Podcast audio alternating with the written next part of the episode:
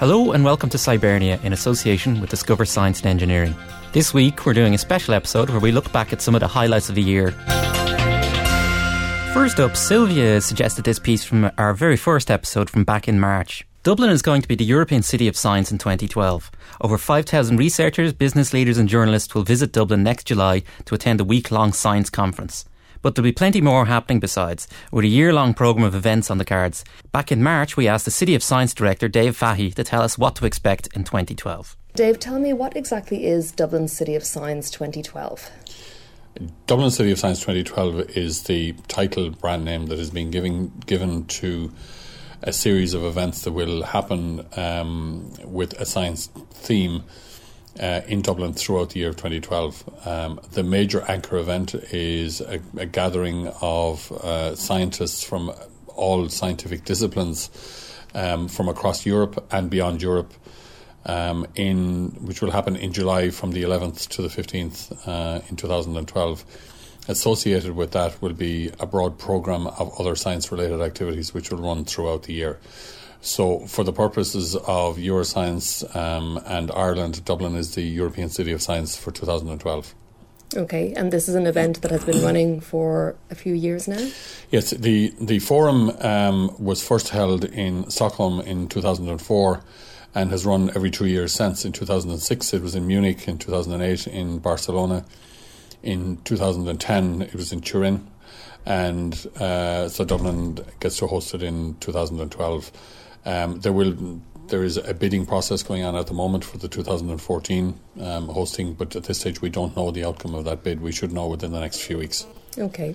Um, so is this event a bit of a coup for Ireland, or is it a case of like the Eurovision where it's like, oh no, we have to host this thing again? um, no, I don't think it's, it's, it's, certainly not like the Eurovision and that we haven't won it for five, however many times before. It is a significant coup for Ireland. We um, had to compete with Vienna um, for the opportunity to host this. Um, it was a very competitive process, and we're delighted to say that Ireland was the unanimous choice of the of the judging panel. Um, the Dublin, I'm sorry, was the unanimous choice of the Dublin of the judging panel um, against a very competitive bid from Vienna. Um, so th- it is now a competitive process um, in terms of the desire to host the event, and there's a keen interest from lots of cities in Europe to do it. Mm-hmm. Um, it will be the biggest event of its kind in Europe in 2012, so it is very significant um, okay. from Dublin's point of view. So, how many people, scientists, and uh, members of the public are you expecting at the event next year at the conference? Well, the conference itself, um, the July event, we expect somewhere in excess of five and a half thousand attendees over the five days of the of the program. The vast majority of those will be um, from outside Ireland. Um, they will all primarily be scientists, although it is not restricted to scientists. You simply have to have an interest in science um, to want to attend.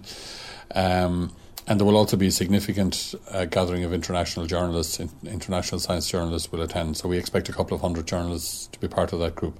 So all in all, five and a half thousand plus will be here in July. That's great. And is there a theme to the event? What kind of topics will be covered at the conference? The conference is designed to be uh, an opportunity for a general scientific discussion. So it is designed to be as broad and all encompassing as it possibly can be. Um, the intent is to make sure that it's a, it provides discussions on all scientific disciplines, from the physical sciences um, through to humanities, and um, touching on the borders with culture. Uh, so we expect as I said, uh, probably somewhere in the region of two to three hundred individual sessions over the over the course of the four or five days, including a number of keynote speakers. There are seven high level themes for the for the conference, and the sessions will be aligned along those themes. And those themes include things like food, energy, health, information, science. Uh, assisting development, um, the frontiers of science, and so forth. So they're, they're very broad brush themes and the intent is to invite people to submit proposals um, along the lines of those themes. Okay, and that call for proposals has just gone out. that call has just gone out. It is available on our website. Um, it is available for downloading as a PDF on the website. So that's the first call that's gone out for scientific proposals. Um, as we go through the year, there will be subsequent calls for targeting other parts of the agenda, including careers, um, uh, science in the city, enterprise research, and a number of other uh, sub programs that will form part of the agenda for the conference. Okay. And then, in terms of the public program of events, what can we expect to see happening next year? Well, our intent is to try and create as much interest and noise and debate and discussion um, about science throughout the year as we possibly can we will be associated with a number of existing events and activities, um, and those that have a science uh, theme already, we will be helping to promote their event and participating in it. Those that don't have a science theme, we will be hoping to persuade them to make science the theme of their events. So, for example, um, we will be strongly associated with the BT Young Scientist events, with SciFest, with Engineers Week, with Science Week. So those are the, those are the the obvious ones. In addition, we will also look at events like the St. Patrick's Day Festival, like the horse show, like the ploughing championships, like theatre festivals, street festivals, cultural festivals, um, activities that happen in a variety of venues throughout city, the city and the country. So, um, community organisations, library networks. So, as many um, nodes of engagement as we can possibly um, get together. Okay, so we can expect to see a lot of science next year in Ireland. Yes, the intent is to try and keep science at the top of the public agenda in terms of, of discussions as much as we possibly can throughout the year. So our hope is to make sure that we, we get as much of the public engaged in just discussing science in general, um, um, you know, tease their curiosity a little bit about science as a topic, help people think about it as a possible career, help promote it, um, help raise the awareness of how successful Ireland has been um, with its science and research agenda over the last 10 to 15 years, and generally just raise the awareness of science as an area and a theme and um, a career. Dave Fahy, thank you very much. You're very welcome. Next up, Triona suggested our interview with Cathal Garvey from episode 11. The possibilities opened up by do it yourself biology are endless, from increased public interaction with science to useful applications that the industry might not think are economical. Also, Triona is fond of the idea that these are things she can do at home alongside other crafts. Hi, Cathal, and welcome to Scibernia. And we have a few questions for you today. Um, the first is uh, Will you be able to tell us about DIY Bio, please? Certainly. Um, DIY Bio is uh, an emerging hobby where people are treating uh, more advanced techniques of biology than are traditionally done at home as an accessible hobby that they can start doing as amateurs. Um, and it, sort of encompasses biotechnology, which would have been traditionally a big industry or government thing, but taking it down to a level where people can start interacting with life, you know, in, in, in, on a very deep level, genetic level. It also covers things do, do-it-yourself diagnostics, uh, learning more about your own genome by a- actually exploring it yourself instead of asking someone's permission or uh, getting someone else to do the testing for you, and uh, you know more traditional things like um, uh, what would it be called Eco- ecology, like you know bird watching would have been the traditional example, but taking that a bit deeper and uh, start, starting to use modern techniques of rapidly analysing what sort of species might be around the place, using techniques like PCR, which I might discuss in a minute again.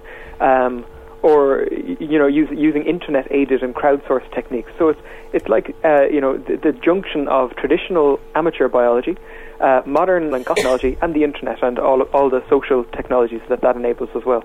Cool. In short, in a nutshell. And do you want to tell us more about PCR? I believe OpenPCR re- launched recently. Well, OpenPCR is a. I mean, the project is over a year old now, but um, they've just shipped out their first test units, and hopefully, I'll be receiving mine this week. So, fingers crossed. Um, the PCR reaction is a critical reaction when working with DNA that essentially allows you to copy a target bit of DNA that you want to look at and study a bit further uh, out of the whole background. So, our genome consists of billions of letters, but out of those letters, we might only want a few sentences of DNA that we really want to look in and analyze. It might be something really important to you, like your cystic fibrosis or breast cancer genes, or it could be something sort of frivolous, like a, a gene that lets you um, smell a certain type of pheromone or taste Brussels sprouts, things like that. Um, and without the PCR reaction, it's extremely difficult to find a in order to study it. The problem with the PCR reaction, which makes it inaccessible, well, one of the main problems has traditionally been that the machines that do the job, kind of like your photocopier, uh, for paper, the machines that copy and paste DNA for you, called PCR machines or thermal cyclers, have been thousands of euro or thousands of dollars. Um, but at their most, they're actually pretty basic technology uh, when you when you really open them up and look inside. They just change the temperature for you regularly enough. uh, according to a set program. And OpenPCR is an open source hardware. Uh, those who know it will love that those keywords. But if you don't, if you've never heard of it, it's just a good set of keywords to have in front of anything.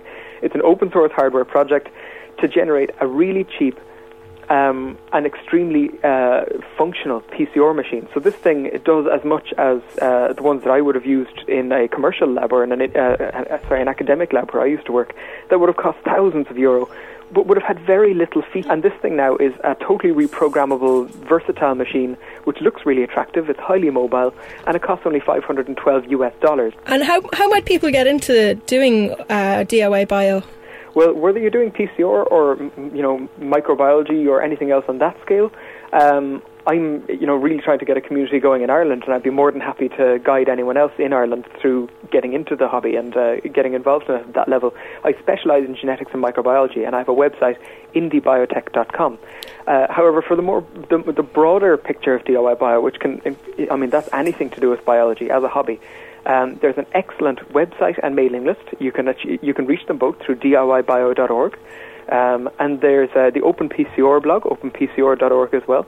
And uh, I mean, the, the terms citizen science uh, sort of encompass the whole the whole range of citizen scientific uh, hobbies or amateur efforts, or even like genuine research, which includes DIY Bio. And there's a, a great new uh, quarterly magazine called Citizen Science Quarterly, which is available at citizensciencequarterly.com um, which is uh, I, they've published their first issue and they're going into their second now soon, and that's a fantastic resource as well for people who are interested in pursuing it further. how is the idea of um, DIY bio sort of perceived by traditional um, biotechnologists and biology academics? How, is there is there any kind of a friction there between the traditional and the open science crowds, or is everyone getting along nicely? Well, you know that that's a I mean that's a really good question, um, and it, it, at the moment it's sort of divided because people very few people think it's irrelevant, and those who do are kind of widely you know, you, you, could look at their arguments and they're a bit dodgy. Like they, they kind of want to pretend that nothing's happening and putting their heads in the sand. But most people are very sharply divided between those who think that it's a fantastic idea and it's the best way to get science literacy out there and encourage science communication. Uh, because it, it, there's always been this issue that science communication has often it, it's often been you go to a classroom full of people who are kind of maybe interested and you say, look at how amazing the science that I'm doing is. But then when you leave, you haven't actually encouraged or told people how they can do science themselves. Whereas DIY Bio is very hands-on. It's like, okay, look, here's what you can go home now and do, or come in tomorrow to the community lab and we'll just have a bit of fun doing science. So it's a very engaging thing, and a lot of people are very, uh, they really approve of that. But then you also get on the other end of the spectrum people who feel threatened or people who kind of w- wanted to remain like a priesthood of biotechnology. And uh, these are the people who you'd, you'd see standing up, uh, calling for regulation and saying, no, individuals shouldn't be allowed to do this. It's dangerous. It's uh, unpredictable. And, you know, they, they don't want regulation of themselves. They don't want regulation of anyone except individuals. And a lot of that, I think, has to do with the fact that biotechnology is artificially expensive and it's artificially uh, cloistered and seems way more difficult than it really is. Um, mean, it is difficult, but it's not impossible for an amateur to get involved, and I think a lot of people feel threatened. So it's, it's very sharp divide down the middle. You're right. I'm just going to quote here from something I read on your website earlier. You say biotech can be used to create cheap antibiotics on site in Africa, to create biofuels from household wastes, and to help us grow more food with less chemicals, water, and land. However, there's little commercial incentive to, to give us these freedoms. For the best biotech to emerge, individuals and communities must be enabled to engineer life. Can you talk a bit more about, about that? I mean, what I gather you're saying is that um, biotechnology can um, solve many of the world's problems, but there's not necessarily a, a, profit incentive for corporations to do it. So therefore, people need to take it into their own hands to learn these these skills. Well, you know, it's kind of an old. Um, it, it, it's an old argument in uh, in people who've been in medical research or medical biotechnology, and it's I mean it's never been fully substantiated. But when you start thinking this way, it really seems very uh, very pervasive. You sort of wake up and look around and go, hang on, here's what the market's doing to us. If you imagine how much money is made on, for example, um, chemotherapy agents that effectively keep people alive without actually curing them, in many cases, I mean, chemotherapy does cure a lot of cancers. Uh, maybe antiretrovirals are a better example. When you're talking about HIV, antiretroviral therapy generally just keeps people alive for a normal lifespan but it doesn't cure it. Now, imagine what would happen if the companies that are currently making such an enormous amount of money selling antiretrovirals, and there is infinite demand for them at the moment, were to create a cure for HIV instead. Eh, they, I mean, these companies operate on very narrow margins because they invest all of the money that they make as profit. They don't operate themselves like a household. If HIV were cured tomorrow, the guys making the antiretrovirals would go completely out of business. So they don't want that to happen. And due to the way that drugs are sort of made and then, um, what's the word, licensed for use by the FDA and the, uh, not the, not the EFSA, but the European equivalent, um, means that it, only the large companies can ever afford to get a drug past testing anyway. So the companies who currently have no f- incentive to cure the world's worst diseases are the guys who are in the sole position of power to actually do so. Now, I feel that looking at that and looking at, uh, you know, when it comes to issues like um, antibiotics for the poor, I mean, yes, we can send antibiotics out to Africa, but it's very expensive and difficult to do so. It's a distribution problem. Antibiotics need refrigeration, so they're expensive to make, expensive to ship. We need to get them there and then get them down all of these really bad. I mean, when you you don't, I mean, people don't realize that getting things into an African airport is only the first step. Getting them to the people who need them is extremely challenging as well. By the time the antibiotics get there, it's either cost you an enormous amount of money, which nobody really wants to front up to save people that they don't know in Africa, unfortunately, in real life. Um, or you know it just doesn't happen. Nobody does it. So antibiotics are they're always needed and never delivered. Now the thing is, antibiotics are generally made by bacteria or fungi. That's where they were discovered, and that's where most of them are still made. If you can engineer a standard way that one bacteria that's really easy for anyone in the world to grow can make a variety of different antibiotics, and you could have one for each medicine. You could just ship out a suitcase full of these things in, to a town, and when that town's got them, they can make more and ship a suitcase to their neighbours, ship a suitcase to their neighbours, and you have one guy in the town who you train up so that he can say, look, this person has X disease. I use this open source dirt cheap PCR machine, which people can practically flog at us to test what disease this person has, read down the list of what antibiotics work, and grow up some of that antibiotic for tomorrow. And you're talking about being able to annihilate the distribution problem and get antibiotics where they're needed, when they're needed. Antibiotics on demand. Now, that's just when it comes to the medicine example. Biofuels, obviously, I mean, that's a whole different thing, but there is no commercial incentive from the guys who have the power to subsidize and make cheap solar or make cheap biofuels happen tomorrow. They're the oil companies. They don't want that to happen. So, I mean, where there is no commercial incentive, really, it just it's up to amateurs to do it. And biotech is one of the most sustainable ways to solve some of the world's problems because it's a living planet. If you can come up with a living solution, you're working within the system and not against it. And that's where I see biotech being so, so full of potential but it, there's this danger that it's just going to end up being another big industry if amateurs don't jump in early. Can you tell us a bit more about this idea of, of citizen science or open science? I mean, as well as sort of DIY biology, what other what other um, sort of activities would fall under this umbrella? I mean, I presume it doesn't just relate to necessarily having like a lab in your in your shed or whatever, but also to the way you know scientific discussion um, takes place. For example, via the internet or, op- or, open source journals or blog, rather than necessarily expensive um, peer reviewed paper journals. Um, oh, uh, absolutely. I mean, uh, crowd crowdsourcing research is um, there's there's two definitions of the word citizen science, and one of them is sort of patronizing and it's been more common. It's where, you know, real scientists, capital or capital S, um, get loads of people around the world to help them do their research. But the people around the research are sorry, the people around the world are acting more like you know assistants. Now that, that's that's great, and for some types of research, it's essential. I'm not saying it's not you know useful, but you're not really being a scientist if you just send a little bit of information to someone else to do all the research for you. Um, you're really helping. It's fantastic. But the other definition of citizen science is where you get everyone to actually take active roles in the research. Now, um, there was a fantastic bit of research done uh, with, I think it was vitamin B9, and it got published in Nature Medicine, a very prestigious journal in, uh, in medicine. What, what, they did was they got all these people who had their uh, 23andMe genome sequencing results already. So people who had availed of this service, 23andMe, which tells you a lot about your genome. These people had an enormous amount of data about their genomes, which most of it like is irrelevant to you unless you're looking for it. And this guy organized a study where he got people to go out and take a certain type of vitamin B9 supplement. Um, after getting their blood levels of vitamin, I think it was vitamin B9 now, but after getting their blood levels checked, they took a normal supplement and then checked their blood levels and then stop taking the normal supplement and start taking a specialized version of the supplement and then check their blood levels. And he was able to show that this particular gene, um, called MTHFR, uh, they called it Samuel L. Jackson's favorite gene, um, was tightly associated with whether or not vitamin B9 tablets did anything for you, normal ones, that is. The guy who started the study found that he and several other people in the study with this mutation in this gene could not absorb the normal form and had to take the specialized form. And that had not been known. Now, that's a very engaged sort of research. You're Absolutely. getting all these different people to do uh, their own role in the research. And there, you don't need a lab to do these sort of things. I mean, these people just had their own um, their, their own gene sequencing results, which cost them maybe a few hundred dollars, uh, and they got their doctor to do the blood test. Now, the advantage of this is not only that it makes science easy, but it makes science very trustworthy. There's this big furore over climate gate that drove loads of people to try and, uh, you know, waffle on about how climate change isn't happening and Yeah. put their heads back in the sand. And it sort of highlighted that the monolithic model of research, where there is a research institute that you're expected to trust, um, is very vulnerable to populist kind of. I, I, I won't use the language, but you know, it's it's very vulnerable to the sort of uh, rhetoric that gets thrown out all over the place by Rupert Murdoch and co.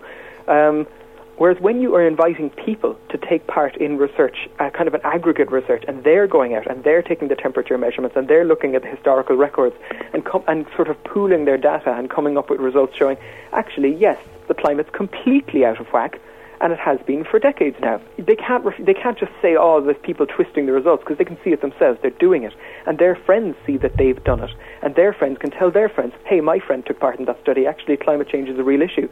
So across the board, from medicine, climate change, um, you know, all of these different fields of science, which we're expected to just accept and consume. The whole citizen science approach, the involvement of people in actually doing the science, really helps people to trust and accept what you know a traditional scientist would have said. God, you should have just listened to me. But that's not how we work. We, we like to be involved. We like to see what's happening, and I think that's what citizen science can do.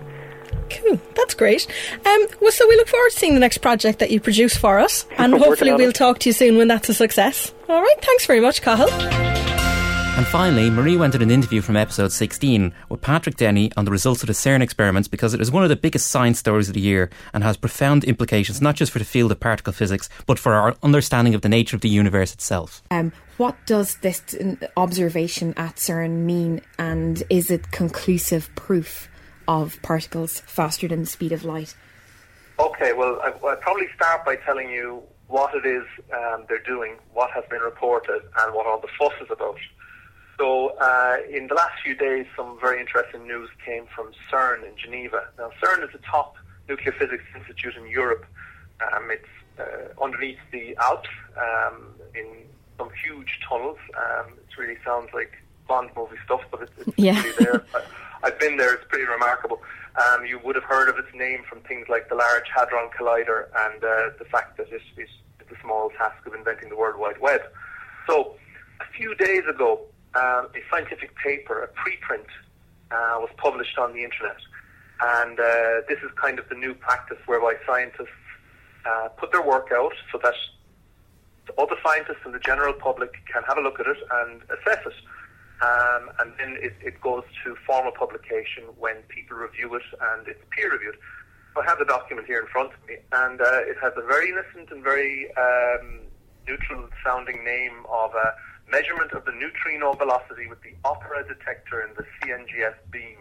So um, it doesn't really say much there, but essentially there's an experiment in CERN in Geneva called the opera experiment.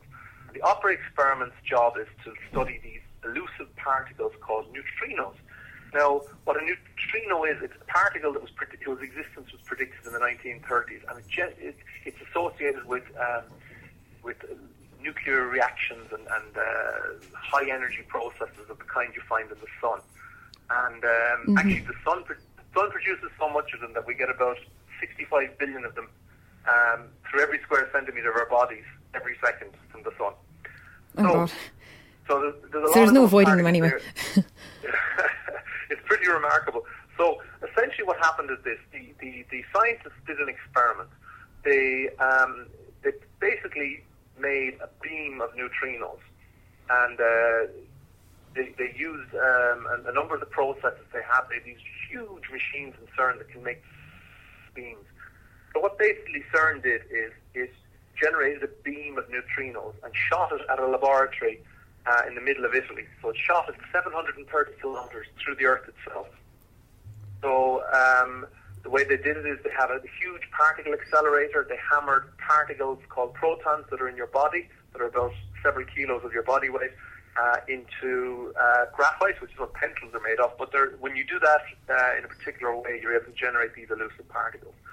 Now, the key to all of this is when the scientists measured the speed, um, they, they, they essentially measured the time that it took the neutrinos to get from CERN to um, the Laboratory Nazionale del Gran Sasso in central Italy, 730 kilometers away.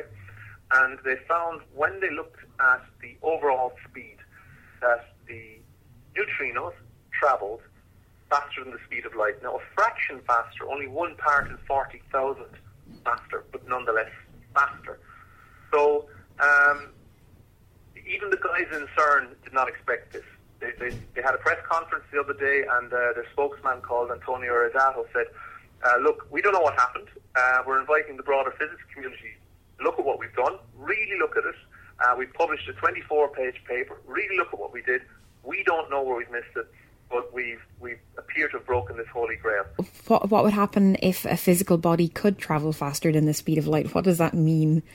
Well, lots of things. And um, first thing, in, in order to travel faster than the speed of light, um, according to all the most solid basic physics that you're taught um, in college and that is used to, to do everything from make nuclear reactions in power stations to to uh, to make the GPS system that goes around the, wor- the world work. And so the, the, the theory of relativity is proved every single day, several thousand times a second. But according to that, you need an infinite amount of energy to go faster than light. So if something is going mm. faster than light, something funny is going on. It means it's somehow got an infinite amount of energy. Worse than that, if things go faster than light, then things can go back in time. Back in Objects time. could travel back in time. Wow. And uh, that would cause obvious problems because there's a, a, principle in physics called causality, upon which the whole amount of physics is built. And put quite simply, causality is just the idea that um, a cause precedes effect. You cause something to happen, then mm-hmm. the thing happens. If things can travel faster than light under current theories, then that goes out the window. It means that um, you can cause something to happen, and then it happens before you've caused it. Wow. Uh, which uh, which is pretty crazy. It's quite hard to get your head around. it, it is because the the whole reason it's hard to get our heads around is is, is our intuition tells us that um, you know time. Well, is time is linear, isn't it? So it shouldn't go back and forward in circles and things. exactly, exactly. So an, another thing that goes out the window is this um, this famous equation from Einstein, that the one famous equation in physics, E equals mc squared. Um, to a great degree, that goes out the window because the, the principles upon which that's built um, are based on uh, speed of light being uh, speed limit, uh, particular speed limit. But now that doesn't appear to apply. Um, all the theory underlying uh, particle physics and how all these high energy particles work that goes out. You know, so they they hope they've made a mistake in calculations, but they cannot possibly see where. Well, on the one hand, they hope that they've missed something, and um, from the point of view of experimental physics, physics yeah. Uh, you know, Otherwise, they've a whole lot of explaining to do. yeah, exactly. So I think it's, it's very good for the general public to see that this is how science is done. People take the data, uh, people make their measurements, people explain how they got the measurements, then they put them on table on the table in front of the world and say, "Look, guys." Try and break it for us. Um, we're not sure. We can't spot um, where we've made a mistake. Maybe you can. And it's wonderful to see that that's how science works. I mean, uh, a person like me or anyone member of the general public can actually download this um, document. It's, it's readable um, if you have some technical background. And uh, all the scientists in the world have access to it and can challenge it. And uh, that's a really, really powerful thing about science that you can do that. Uh, on the other hand, uh, I, I, wouldn't say that they necessarily hope they've made a mistake because if it yeah. turns out they haven't, they get, there's a Nobel Prize in it, and that's, uh, that's a nice thing to yeah. have on, on the mantelpiece. Absolutely.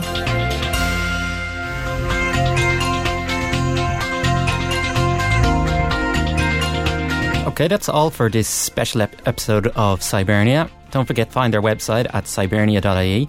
You can find us on Facebook and you can follow us on Twitter at Scibernia. If you have any comments or suggestions, uh, you can email us at podcast at scibernia.ie. Thank you for listening.